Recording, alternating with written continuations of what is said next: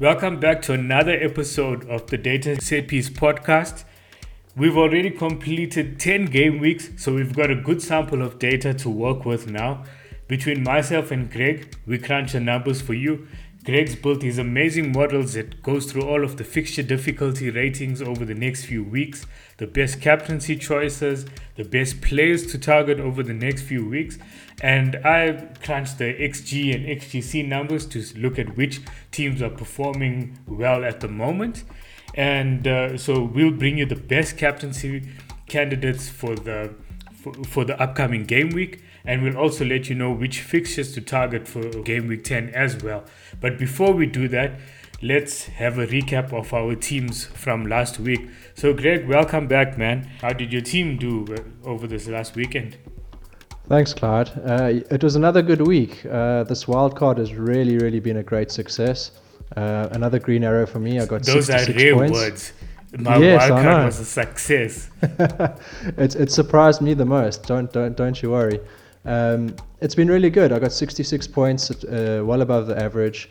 Um, I went up from around 7,600th to to uh, 2,600th in rank.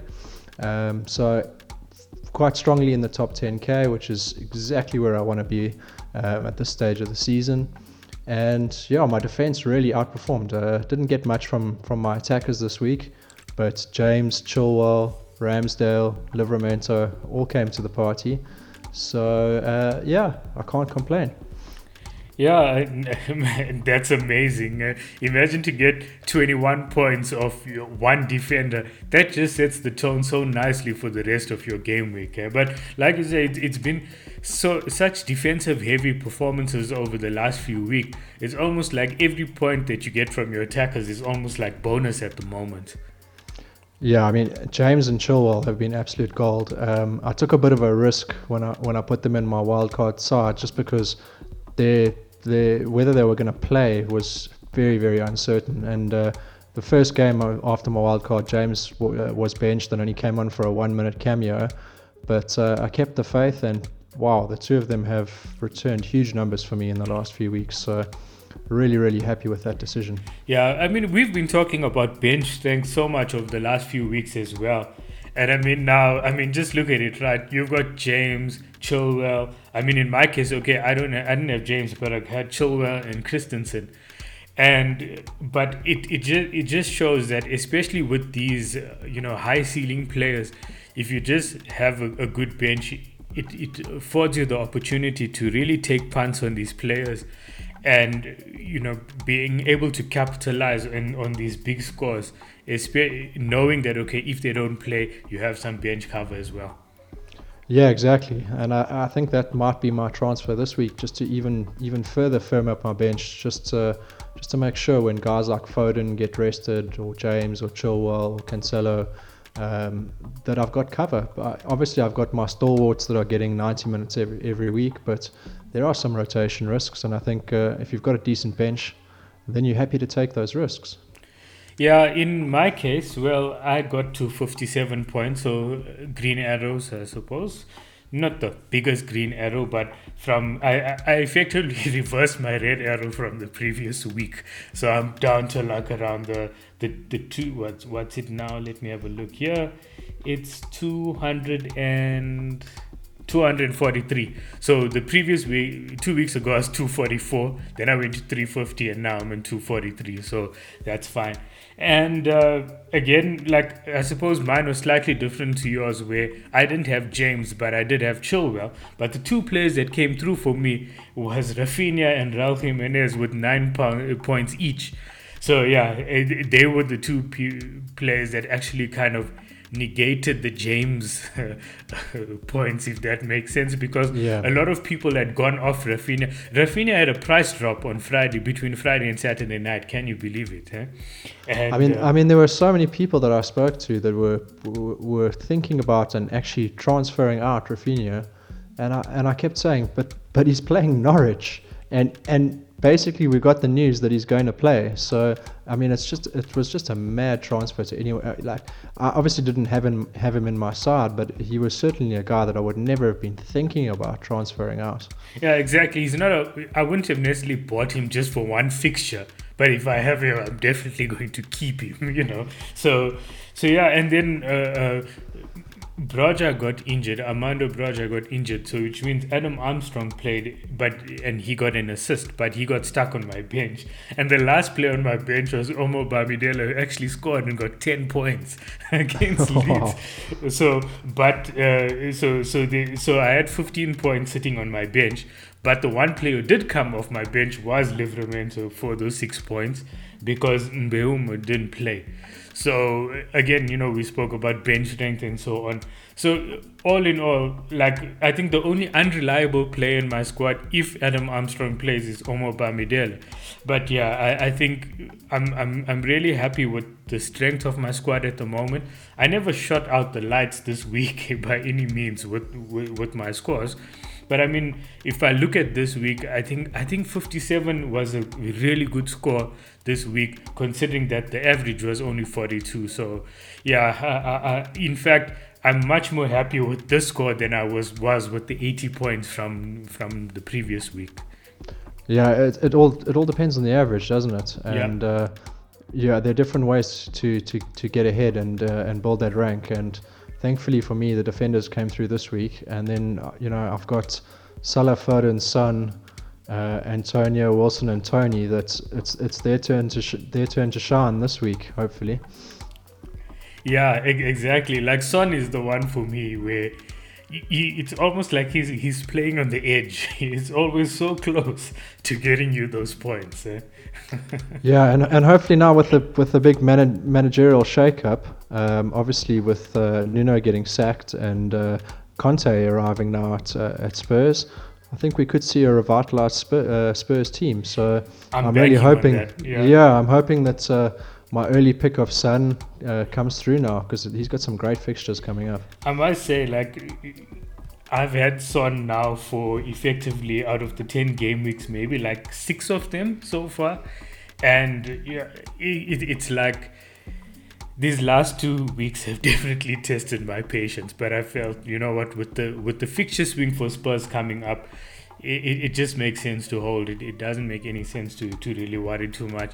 And you know, he's the type of player, you know, like I was saying just now, he plays on the edge. So uh, you you just wouldn't be surprised if he pitches up with a goal in the next game out of nothing, even if it's just one shot on target.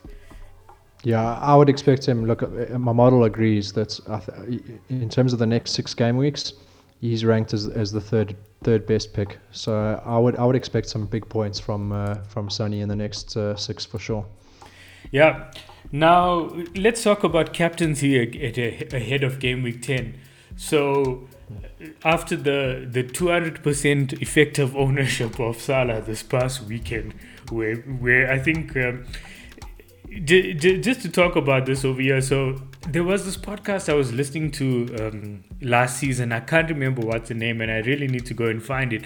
But they were doing this. Um, they were recording this episode where pe- where you know the, just their followers reco- put in recommendations of what they would change about FPL. Okay, and one of the things that kept on coming up was remove captaincy from FPL, and I don't necessarily agree with that but it does kind of make sense because it, it takes the luck element out of the game, right? And so I can see why people want to get rid of it. And this past weekend was basically an experiment of what FPL will be like if you take out captaincy from the game. You're taking captaincy out the game and basically you're saying you've only got 10 players to play with because you really can't you can't be anywhere without Salah and it, and it's amazing you know, in, in my model, his numbers are absolutely ridiculous. I think he's almost double the player that's in second place on my model. Like, it's that big how, how, how much better he is than everyone yeah, else. Yeah. Um, it, you can't not have him. You can't not captain him.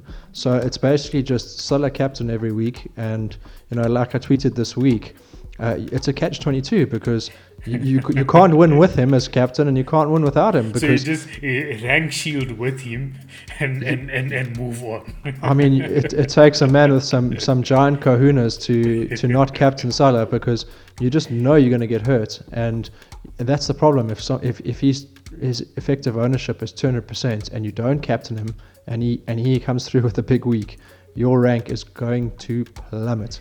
Yeah. So I think you just pretty much have to stick the armband on him. You make sure, obviously, make sure he's in your team, and you worry, really, really worry about the rest of your team, and hope that uh, the rest of your players can make a difference. Yeah, look. So going into this week, we know that uh, Liverpool play West Ham, which haven't, which they haven't had the best defensive uh, performances anyway, and Liverpool tend to have an okay record against West Ham over the last few seasons, if I remember correctly. So is he your your your, your captaincy pick for this weekend? He he has to be. There's just no no other option really. Um, I, I can't see myself not putting the armband on Salah. So Um, Son versus Everton by any chance?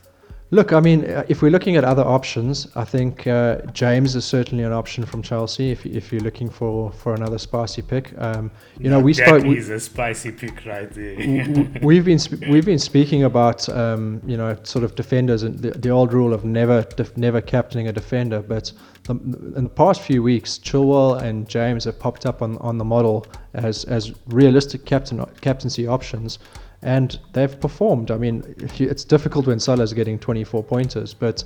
Um, Chilwell got 12 points uh, the week before. James got 21 pe- uh, points last week.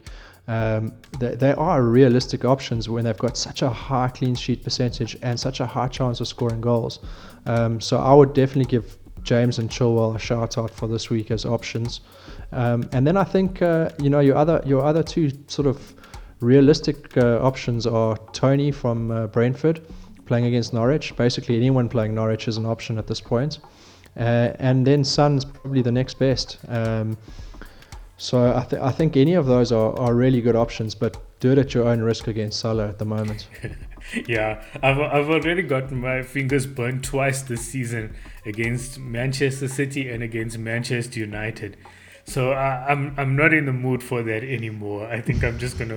I'm, I, it, it it's two games, pivotal games, and ma- and and double digit hauls, massive hauls, where I I can tell you that like the variance was so much between the between captaining and not captaining that if I had captained him in just those two games, I'd probably be in the top fifty thousand now, and I'm actually two hundred forty three. So that's how much it's cost me. J- j- just those two captaincy picks from those two game weeks. Yeah, it, it's it's amazing because you know obviously my the model I've built is relatively new. I've only only really finished tweaking it in, in you know sort of in the first sort of six or seven game weeks this season, and um, it it's always it had Salah against City as as the obvious captain pick, and I just didn't believe it, and I think I went I went for someone else, and I think I went for Lukaku or one of the other options, and it, it's just it's just so interesting that when, when you just look at pure stats, uh, unemotional numbers, that just how good he is, even against a team like City, who who was rated the best defense at the time, um, that he's just too good not to captain, even against a, a defense that good. Yeah, exactly. And just to confirm, uh, you know, I opened up the live FPL website now as well, and it's exactly that. I'm 32 points off the off the top 50k. So had had I just stuck to my guns initially and tried not to be too clever over it, just those two captaincy picks alone is the, that, is how much the variance was. It's so it's the difference between a, a place in the top 50k and and is effectively 200k, and you could effect you can essentially cover from number one to number one million with a blanket at the moment. I think you know because the rankings are so tight. But mm. I I think right now, yeah, I wouldn't be gambling on trying to chase after points because the, the the gaps are so tight between these rankings as well that I just don't think that right now it's worth it. Yeah, I agree. I think you just captain Salah and, and focus on, on really improving the rest of your squad. Yeah. Okay, now let's have a look at this upcoming game week's fixtures.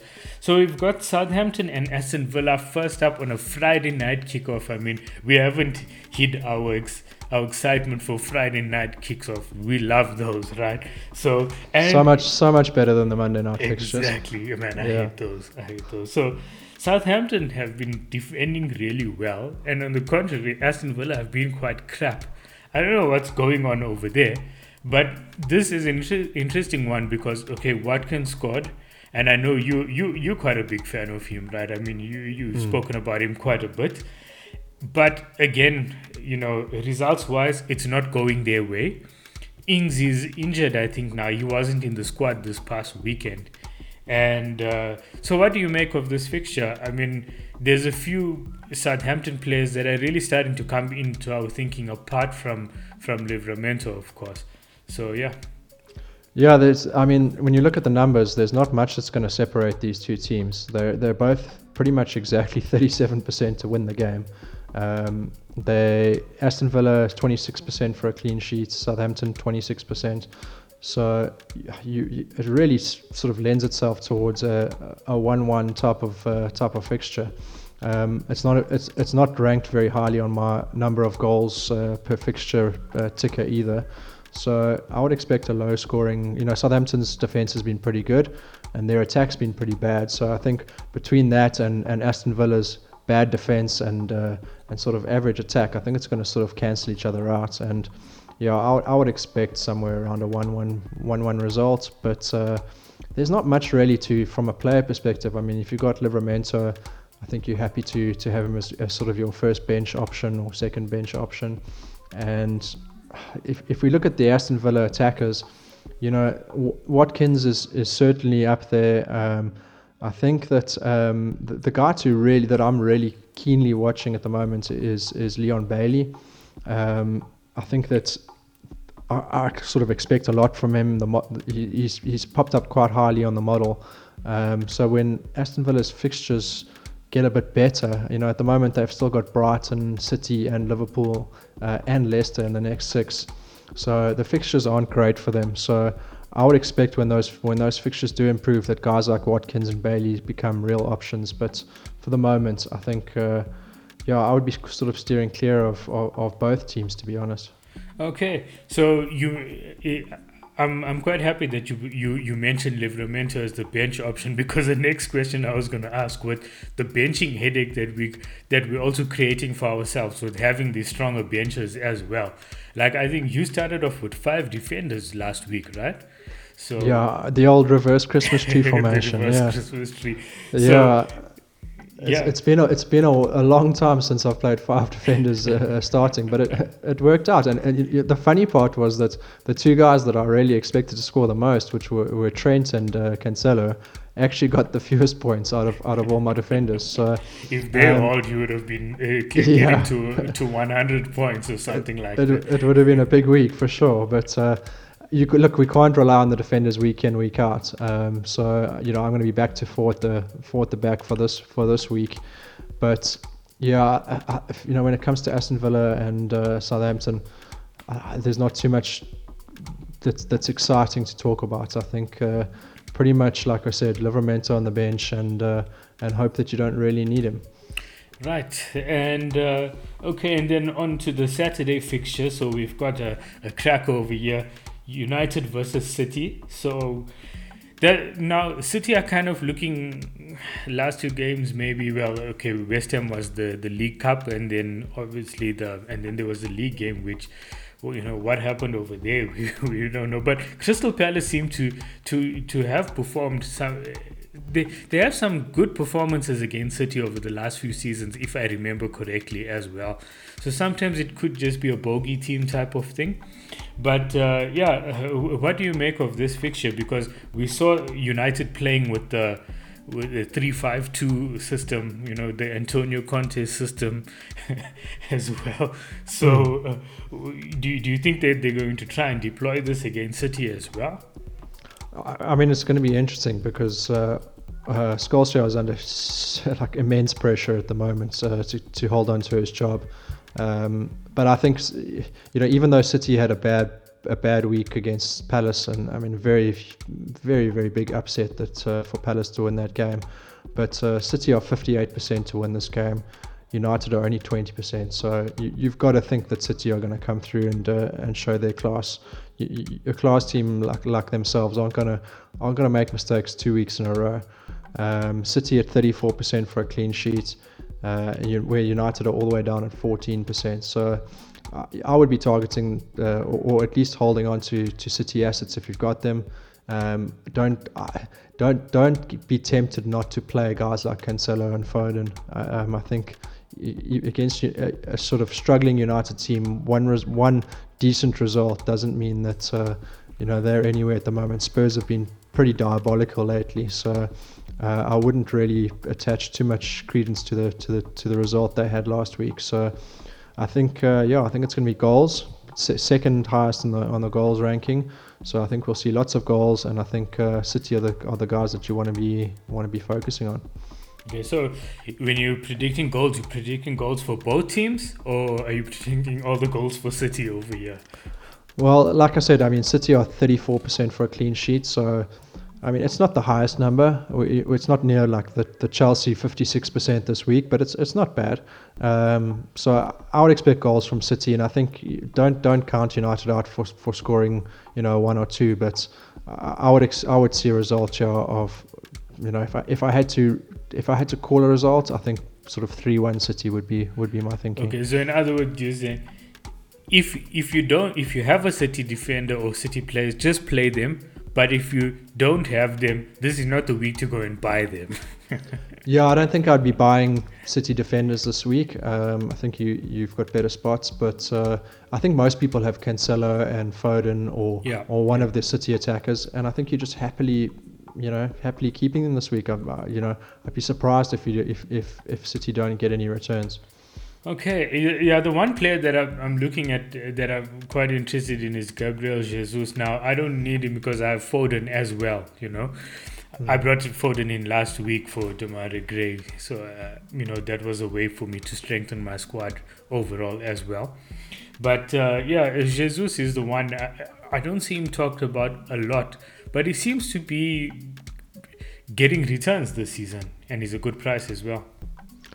Yeah, interestingly enough, my model model doesn't really like him at all. Um, he's he's not even I think in the top twenty five players. No, I've next, seen that as well. That's for the next six weeks. Yeah. so I think I think numbers wise, look, he, he's he's playing in a different position this season, and and he seems to be a little bit more effective. But um, if I think if you're going for a City attacker, I think Foden is the guy to go for at the moment. Yeah. Um, there's going always going to be some rotation, but. Uh, you know, it's it's and City's a difficult team to navigate in general. But um, Grealish is just not performing this season at all. Um, so although his numbers from last season are so fantastic, I think I think you got to go with the informed player, which is which is Phil Foden. Yeah, t- tell me about Grealish. I know all about it. Mm. I held him for like six weeks before I got rid. But yeah, look, uh, I suppose it was worth the chance. It, it, the numbers were good, to be fair, and sometimes it just doesn't work out that way, you know. Yeah, form is a funny thing. Like uh, his numbers are still still very good this season, but he's just his conversion is is terrible. Yeah, I mean, um, he was on. He was so close to scoring against uh, Brighton, I think it was, and he got the assist as well. And you know, and I moved him out of my team that week, and and every and I was watching that game. I, I, well, I saw a little bit of the first half, especially, and I really feared for the fact that you know what, he, I just took him out and he's gonna haul double digits, and yeah. you know it, it was like he was playing on the edge. But that's exactly what how he played, even when I had him in my team as well. You always looked at it and you saw the shots on target, and and you're thinking it's just a matter of time where they start going in. But yeah, it, it just never translated into actual point. Uh, goals or actual points. Yeah, I think it'll come, but uh, but you know, with FPL, you always have to try and target players that are on form, that, that are in form. And Foden so, is that guy. Yeah. yeah. at the moment that's Foden, and uh, yes, he blanked last week, but uh, hopefully he gets another start and uh, can do some damage against United. Yeah. Now Brentford and Norwich. So uh, a lot of us have brought in the likes of Toney Mbeumo, maybe Pinnock or Pontus Jansson as well and uh, they got turned over badly by Burnley last week, and they got a draw. Was it a draw against Leicester? I think as well. But they've still got two good fixtures coming up in Norwich and Newcastle. So um, yeah, uh, are you still keen on like if you don't have a Brentford player in your in your team right now, are you still keen on jumping onto uh, onto these next two fixtures? Yeah, I think Toney is certainly a must. He he's fourth on my model at the moment uh, overall, which at his price tag at 6.6 million is just uh, basically for free. So I, I think you you definitely need one of Toney and Mbeumo, and uh, potentially both. Um, you know, I, am never a big fan of, of the double ups. I'd rather spread it spread my my risk a little bit, but I think Toney is looking fantastic. Yeah. Um, I'm going to be honest and say that yeah. I don't trust Brentford enough to go with that double up. I, I think I'm happy sticking with the one player from there because I, I just don't know. I well maybe it's my fam- famous last words now, and they'll both go in haul similar to what they did against Wolves a few weeks back. But uh, it's like when I watch them, yeah, they always feel uh, again, you know, like they're so close to getting the points but I, I still feel like I, you know, maybe it's just a gut feel that I just want to stick to one player from there for now. Yeah, I think that makes sense. Uh, um, they've got good fixtures, and I think uh, the, their numbers are incredible. But maybe just picking one and going with it is the way to do it.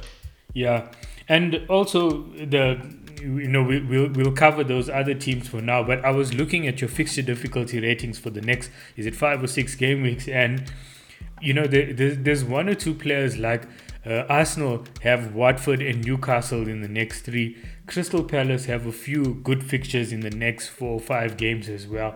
And I think by allowing myself to target some of those uh, fixtures as well, then you know jumping onto one Brentford player might help because it leaves space for uh, you know for midfielders from Arsenal or Crystal Palace like Gallagher or Zaha as well. Yeah, I mean Zaha was I mean I, I took him out for the for the City fixture and brought, oh, Son, no. and brought Son in, and uh, yeah, it, it came back to bite me in the ass. But I think I probably would have been he would have been on my bench anyway, to be honest. Yeah, um, look, it's one of those things where it's like we can debate the Salah captaincy against Manchester City or Manchester United as well there, there's sometimes where you you look at that decision and you just know that deep down it was the right one but it's, it's a power of hindsight again that you can just not foresee some of these re- some of those type of results happening i mean Zaha getting returns against city just imagine yeah exactly but i mean I, he, he's he's really looking good in the model for the next few and uh, um, I think him or Gallagher are great options. Gallagher's stats this season are really, really good. Um, so I think I might be going with the with the cheaper option. Uh, you know, bring look, looking at strengthening my bench and bringing Gallagher in this week. Um, but I mean, if you can afford Zaha, I think he, he is still the main man and, and probably the best guy from from Palace to have. Yeah, look, I have Raphinha in my team uh, who, you know, it's Leeds. They haven't been playing well this season, you know. So, and with the team so reliant on like Raphinha and Bamford, I feel like that, you know, Raphinha was good to me this season, you know. What it's now like four goals in 10 appearances, which is nothing to be sniffed at, but it just feels like the type of play who will hold me back from like being able to unlock the potential, you know, of, of, of another team's good fixture run or something like that. Yeah, Leeds Leeds fixtures don't look fantastic coming up. Yeah. I think their attacking fixtures are only rated 16th uh, for the next sixth for the next six. Um, you know they've got they've got Leicester, Spurs, Brighton, Brentford, Chelsea, and can't even write off uh, Crystal Palace either at the moment. They've they've actually looked relatively good this season defensively. So um, yeah, I think the, for me the Leeds players are, are sort of. Uh, I think you want to be rotating out of Leeds for the for the next little while. Yeah. And uh, and looking at some other options. Yeah, and uh, and then Norwich, you know, as I said, Omobamidele on my bench, ten points. Now is essential as far as I'm concerned. now, look, you know what? Yeah, that was one of those. It, it was so annoying, right? Because I, I I never watched the game, but somebody tweeted something like where Raphinha was on the three bonus points and Omobamidele was on two. And then he tackled Raphinha, and then they swapped their bonus points around. So I ended up getting the nine instead of getting ten for Raphinha. I ended up getting nine points. yeah, it was like in the last minute of the game or something as well. Yeah, it was something like that over there. Yeah. So yeah, fine margins between one player in my starting eleven and one on my bench who's not gonna come on. Exactly. so yeah, the, the, the, those are some of the worst. so yeah. So um, yeah, and then uh, Chelsea and Burnley. Now, obviously, we've been raving about Chelsea defender. I've seen a few teams with triple Chelsea defense, and I cannot blame them because Chelsea defense are so awesome at the moment. But it does feel ex- excessive, but completely understandable. So let me ask you this, Greg. Now, you, you know, we spoke about not doubling up on players, but how do you feel about tripling up on, on, on, on, on Chelsea defense? I think the triple up might be a little bit too much for me, for my brain to handle. Um, I, have doubled up uh, on, on Chelsea defense with uh, since my wild card, and I mean you, you, the numbers are just so incredible. They've only conceded three goals in their entire season, and the fact um, that these two defenders are effectively midfielders just make it's it's it's a bonus as well. I mean, effectively forwards at, at times, and that's yeah. the thing. And uh, I mean, Chelsea this week are 56% for a clean sheet.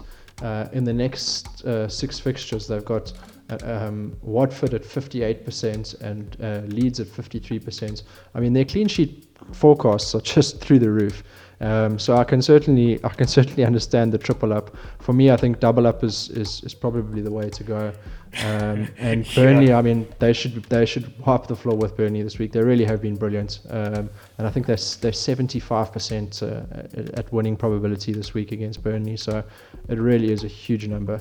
Um, so I think, yeah, I think uh, it's difficult to pick a, a, a Chelsea attacker at this point. Um, you know, uh, Havertz has been not that great. You have um, to say it. You have to use the line. I'm a have-nots. yeah,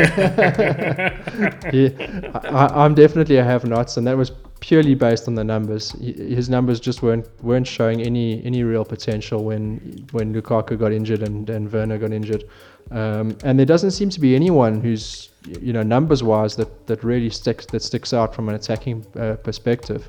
So I think sticking with the defenders is, is the way to go with the, with the Chelsea guys. Yeah, I remember we were talking about it a few weeks ago as well, where I said I'm not so keen on Lukaku anymore, and it's amazing how just uh, within the space of three or four game weeks, you know, your opinion can change.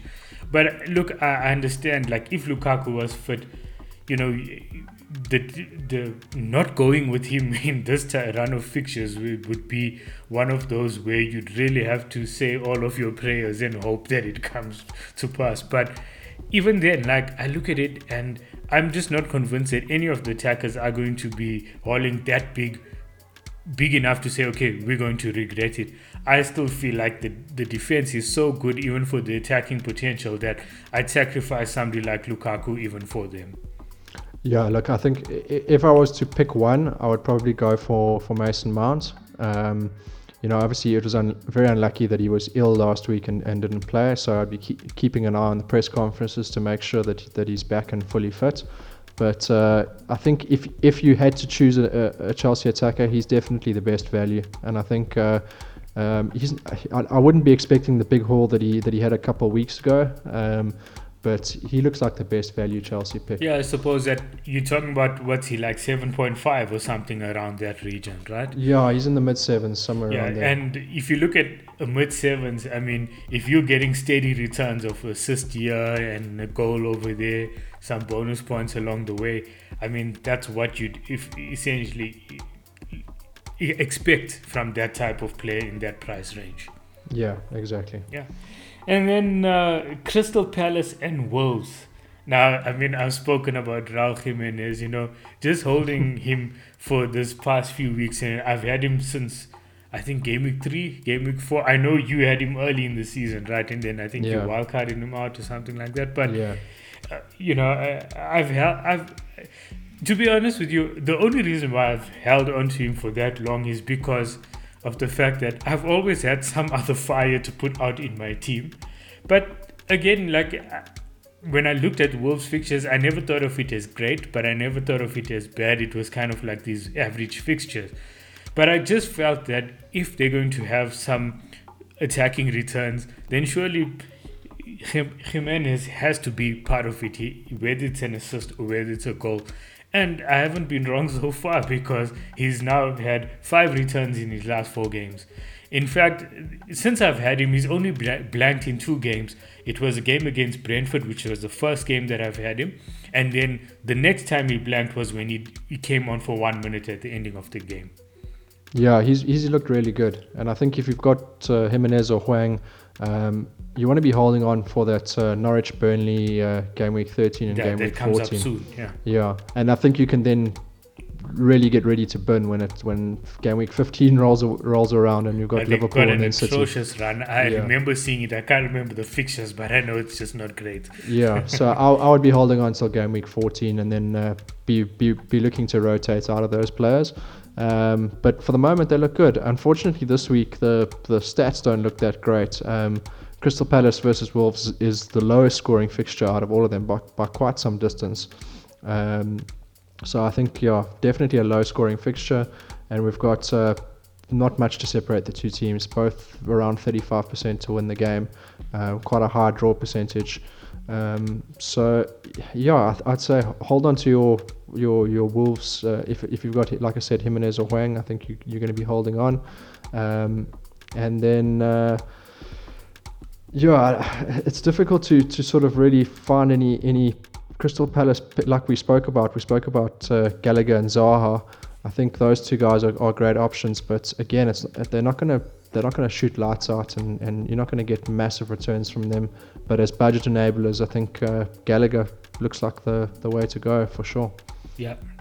Yeah, that, that's what I was thinking as well. I think maybe after this Wolves game, there are some, after the international break, there's some nice fixtures coming up for, for Palace, and that's when I'm going to really seriously start uh, considering getting them into my team. Yeah, exactly. And then the last game on the Saturday fixtures is Brighton and Newcastle. Now, Brighton gave us heart palpitations on the weekend. they, they, they played really well, to be fair. You know, they, they, they played like the game that we expected the previous week, but I won't go there. But um, yeah, look, they, they, they were quite amazing. They pressed well in the second half and so on. But I still I, I saw that you, you put out some some some infographics earlier today, I think it was, and Trossard came up as your on your list of budget enablers as well. Hmm. So um, yeah, I've never trusted Brighton attackers enough to ever consider them, you know, that seriously as well apart from maybe I think it was last last year last season there was a blank game week and I played my free hit and then I brought Trossard in and he did very well, you know. But um, yeah, uh, but against Newcastle you'll expect them to to to put away a few of those go well at you know maybe score more than they've been scoring recently. Do you do you expect that to be the case over here? Yeah, I, I mean, the, against Liverpool, it really was a game of two halves. Uh, Liverpool were all over Brighton in the first half, and then the, geez, they came back and they, I mean, I think they were unlucky not to win the game in the end of it. Um, but Brighton, Brighton guys are looking pretty decent. Uh, I think you know the two players that have really popped up on my model have been uh, Trossard, like you spoke about, and the other one is uh, Cucurella in, in defence. So I, yeah, I've I, been know, very impressed by him as well. I thought yeah. he was four point five, and then I saw his price is five million. I was like, oh man. But but yeah, I've been very very impressed with him, and he looks like uh, uh, when I've seen him play, he's so involved even attacking wise that if he does get a return or they get a clean sheet, he looks like he'll be a bonus points magnet as well. Yeah, he, I thought he was excellent against uh, Salah in particular last week, and uh, Look, I, I think it, it is frustrating that he is that he is a little bit more expensive and he is five million. But uh, I think all of our defenders at the moment, we, we've we've pretty much everyone's going premium at this stage. So he's definitely one to consider. And uh, the Brighton fixtures look pretty decent, like you said. Uh, Newcastle, Aston Villa, Leeds.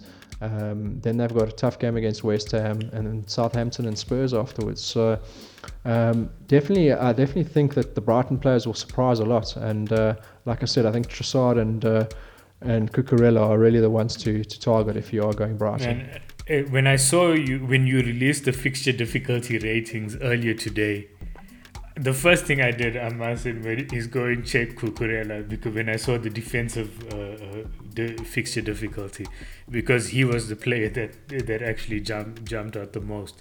So yeah, the, it's so uh, I'm I'm actually quite relieved that you know your model agrees. so, yeah. yeah, and then Newcastle, I suppose, if you have somebody like Wilson, you probably just hold for now, or you can play him in this fixture, I suppose.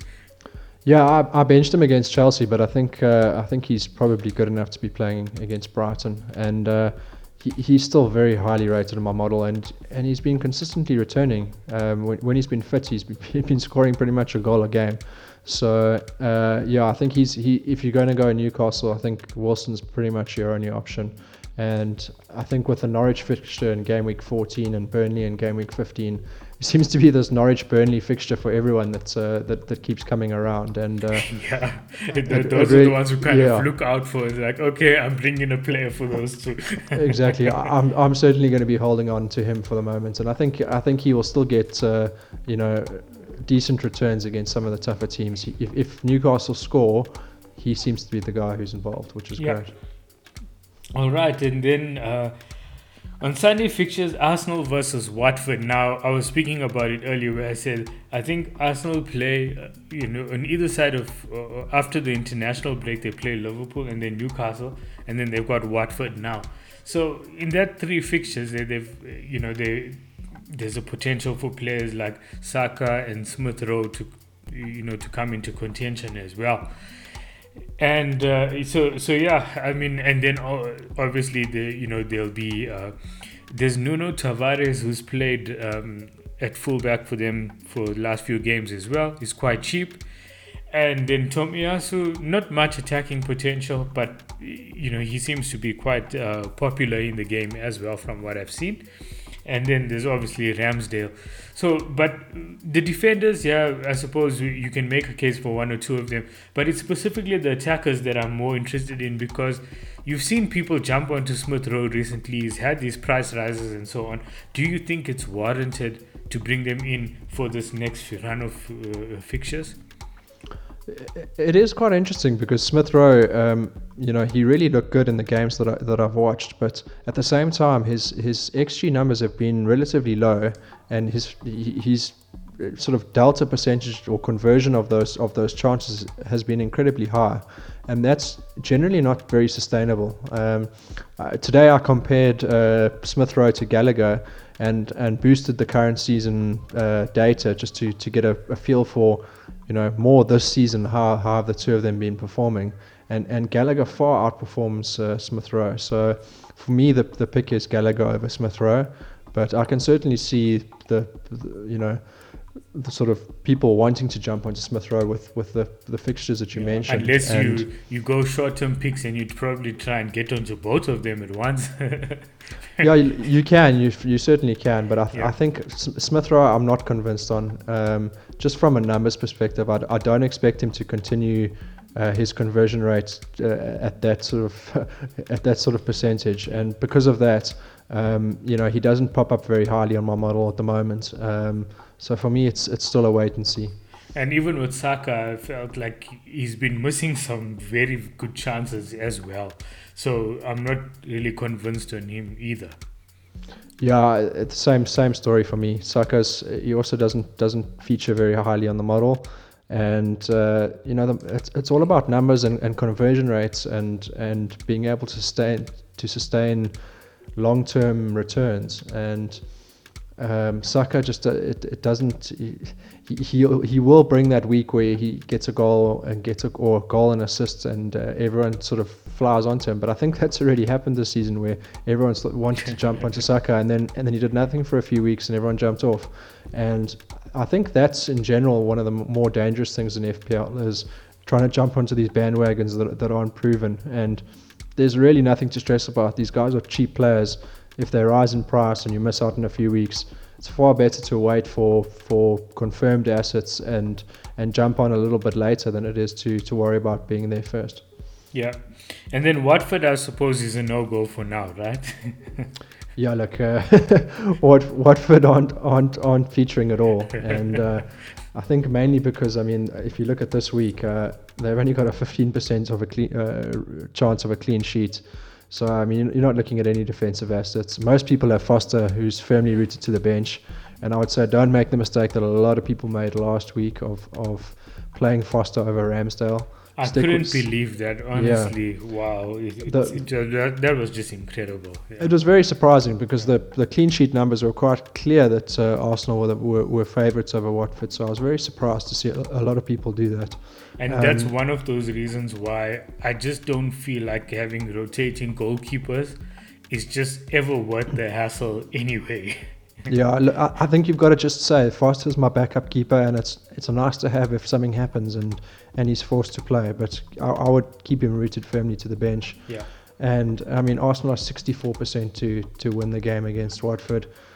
I don't think you're really going to be jumping on, on any Watford attackers at this stage either. And the problem is that if you have a look at their fixtures, they look diabolical. Arsenal, United, Leicester, Chelsea, City, Brentford in the next six. Um, I think you just want to steer steer well clear of uh, any Watford players. Yeah, wow, that, that that's a crazy run right there. I didn't even bother looking at Watford's fixtures at all. So now It's- that you told me about it, Stone, like, wow. stone, last. yeah, and then uh, Everton and Spurs. So Spurs were trash. They were they were really bad on the weekend, right? They they they Mm. looked so uninspired. But you know now we have Son, so you know naturally you know I was hoping that okay, just even if something just bounces, you know whatever happens, let it just be Son who gets that goal, right? But now he's playing against an Everton team who have been slipping these past few weeks do you get now maybe there's a new manager bounce or whatever it is and people talk about it as if it really means something but look this is a really world class manager now do you expect to see now I, throughout the timeline today i've seen people talking about kane Reguilon you know like already kind of preempting that okay there's going to be this wing back system 352 or whatever should we hmm. consider jumping onto these players in a few weeks time or whatever? And look i understand everybody's looking to jump onto the next kind of you know bandwagon early but do you, do you do you think that in the short term that that could be the, the new manager bounce or whatever is going to make that much of a difference I think it will have a big imp- impact, the, the new manager, but I wouldn't be jumping on Spurs' defensive assets. I think uh, Son is, for me, the, the out and out clear option uh, to have in your team. Kane's stats have been relatively pu- uh, um, poor, and, and remember, they include last season's stats as well. So, um, you know, I'm not at, at his price tag. I think for me, Kane is still an avoid. Um, I think Son's the guy to go for and and just hope that things improve and then you can start looking at you know when when Spurs uh, have a decent defensive run coming up I think when they when from Norwich onwards uh, or even Brentford onwards but uh, I, I would be just waiting, and uh, I wouldn't be jumping on those defensive assets just yet they they haven't looked good and the, the clean sheet for, forecasts for um, the defensive guys isn't great um, so for now I- I'll be sticking with the with the tried and tested Chelsea defense. Uh, guys like Trent yeah. that you just can't go without, and uh, and looking at Son in particular from an attacking perspective. Yeah, and then Everton, well, I suppose, look, we, we've never been too keen on the defenders since the beginning of the season. Mm-hmm. We've we've had like Demarai Gray as, as a budget enabler. Well, I removed him last week, like I said, for Foden. And um, like apart from that over there, Calvert Lewin out, Richarlison just coming back from injury. They just don't they also seem like the type of team you just avoid at the moment, right? Yeah, I, I would be avoiding them. Um, there doesn't seem to be any sort of consistent return from from any of the Everton players. Like you said, the defense has been diabolical. It's been worse than what we even thought it would be. Um, quite quite obviously, and and Yeah. coming up, I mean, th- their defensive ranking is 15th for the next six fixtures. So I think st- still well clear. Um, I think we called Everton and, and Leeds quite well in terms of defensive defensive assets this season because a lot of people were were very keen on them at the start of the season. We said avoid, and they really have been avoids the, the entire season. And we've said avoid West Ham defense as well. They were the Yes. one, and, and and we're spot on with that as well. Yeah. Okay, and then uh, talking about Leeds, Leeds and Leicester is the next one. There's another defense that you know you know, uh, sh- should I talk about Schmeichel again?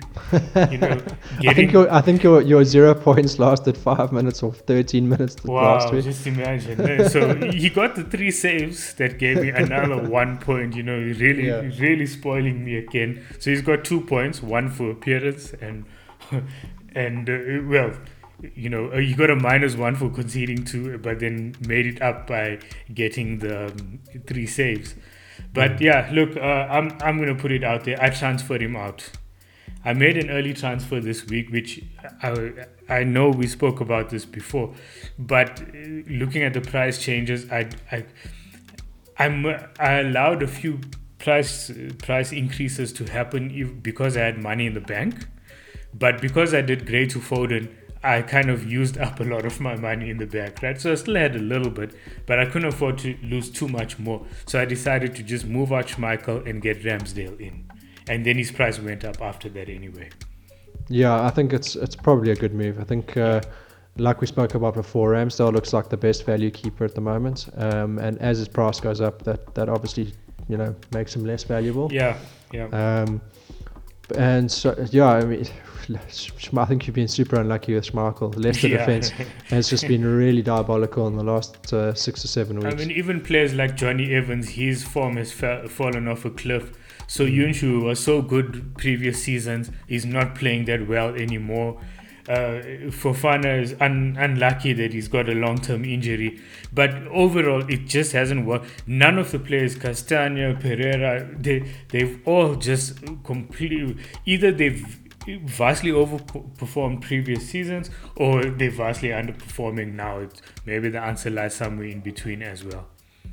Yeah, look, I mean, uh, I, th- I, think you, you, I think your patience ran out and you had to get rid of him. But uh, I wouldn't expect much from the Leicester defense going forward. Yeah, and, and look, you know what? It's it's not just it's not just one fixture or whatever. I think where I decided to pull the trigger on and, and get rid of Schmeichel is that it's not one or two fixtures, it's a gradual loss of points week after week after week.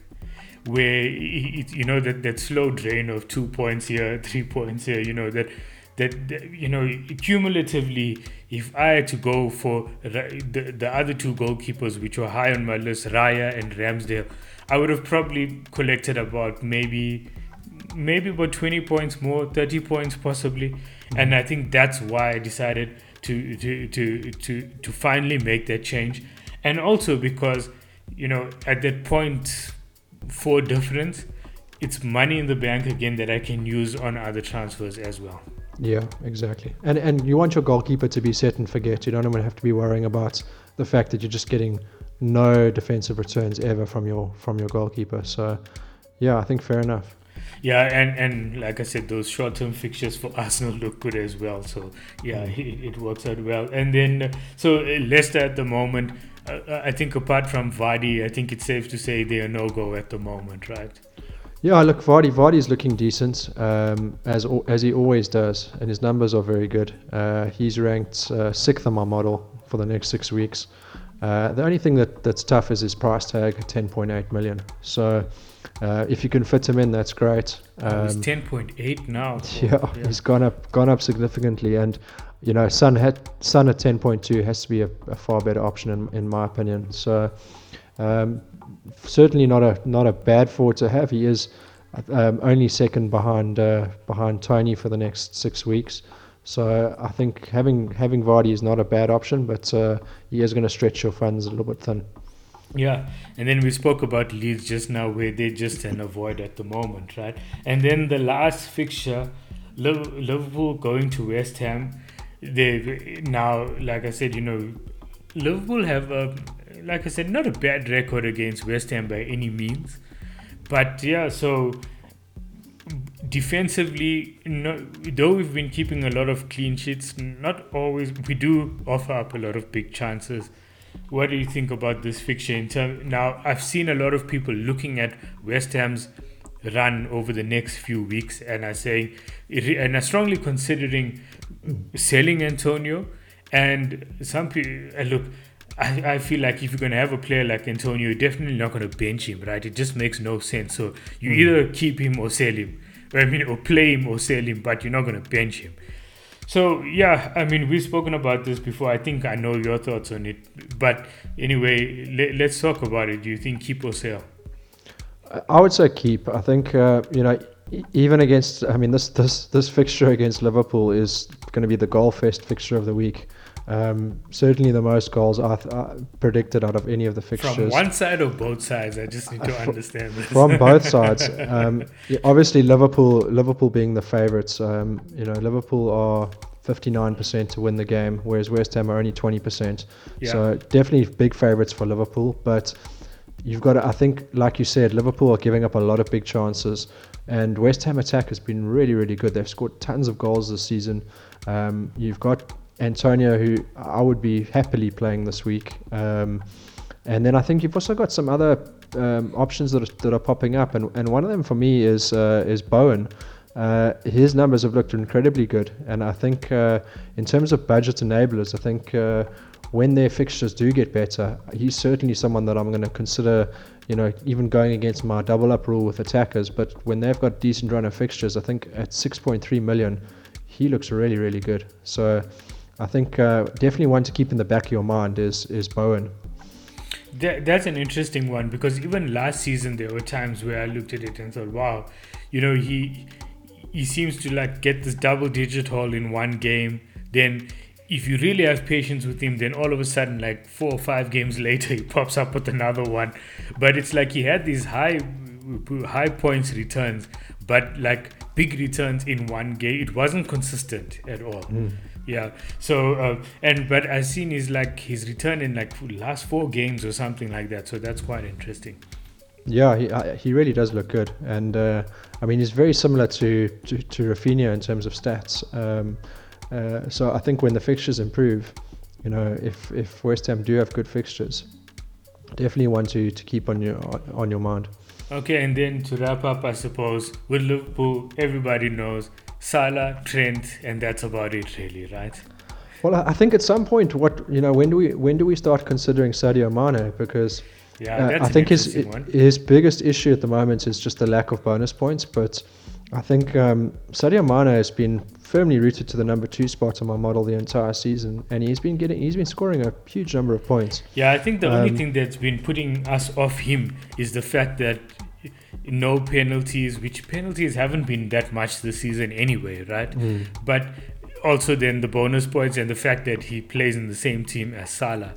But also, I think that price point just makes him so prohibitive at the moment. the price, the price tag is really difficult. I think that's yeah. that's the biggest thing that people are avoiding is, you know, at 11.9 million, you you you everyone has Salah. You're forced to have Salah, so now you're doubling up, um, which is never great. Like we we've spoken about before and at 11.9 million, wow, it's it's it's a tough tough thing to to have him and Salah in your team and still have any sort of semblance of balance in, in, the rest of your side. So I think that's why his ownership is so low. You know, if he was around 10 million, I think he'd almost be a, yeah, I think he'd be a must-have. Um, so I think it's purely the price tag that's keeping him out. Yeah, exactly. Like you, you, you mentioned 10 million, and then you're putting him in the same bracket as Son. Yeah. And then it becomes a straight shootout like, which one do you want? And if you really, really can stretch it, you could possibly have Salah, Son, and Mane in the same team.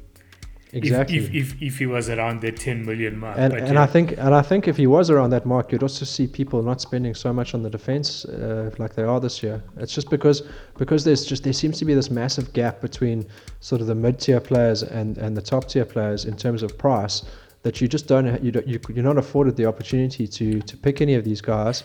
And so you're forced into the far better value of having like four four at the back or like I did last week having five at the back um, just because you, you get just so much more coverage uh, around around the team. Yeah exactly. And looking at the I mean though you had players like Jota eh, beginning of the season and you know sporadically um, you've had returns from the seven and a half players. And then there was also Greenwood apart from that over there, there hasn't been that great value in that mid tier bracket for midfielders anyway.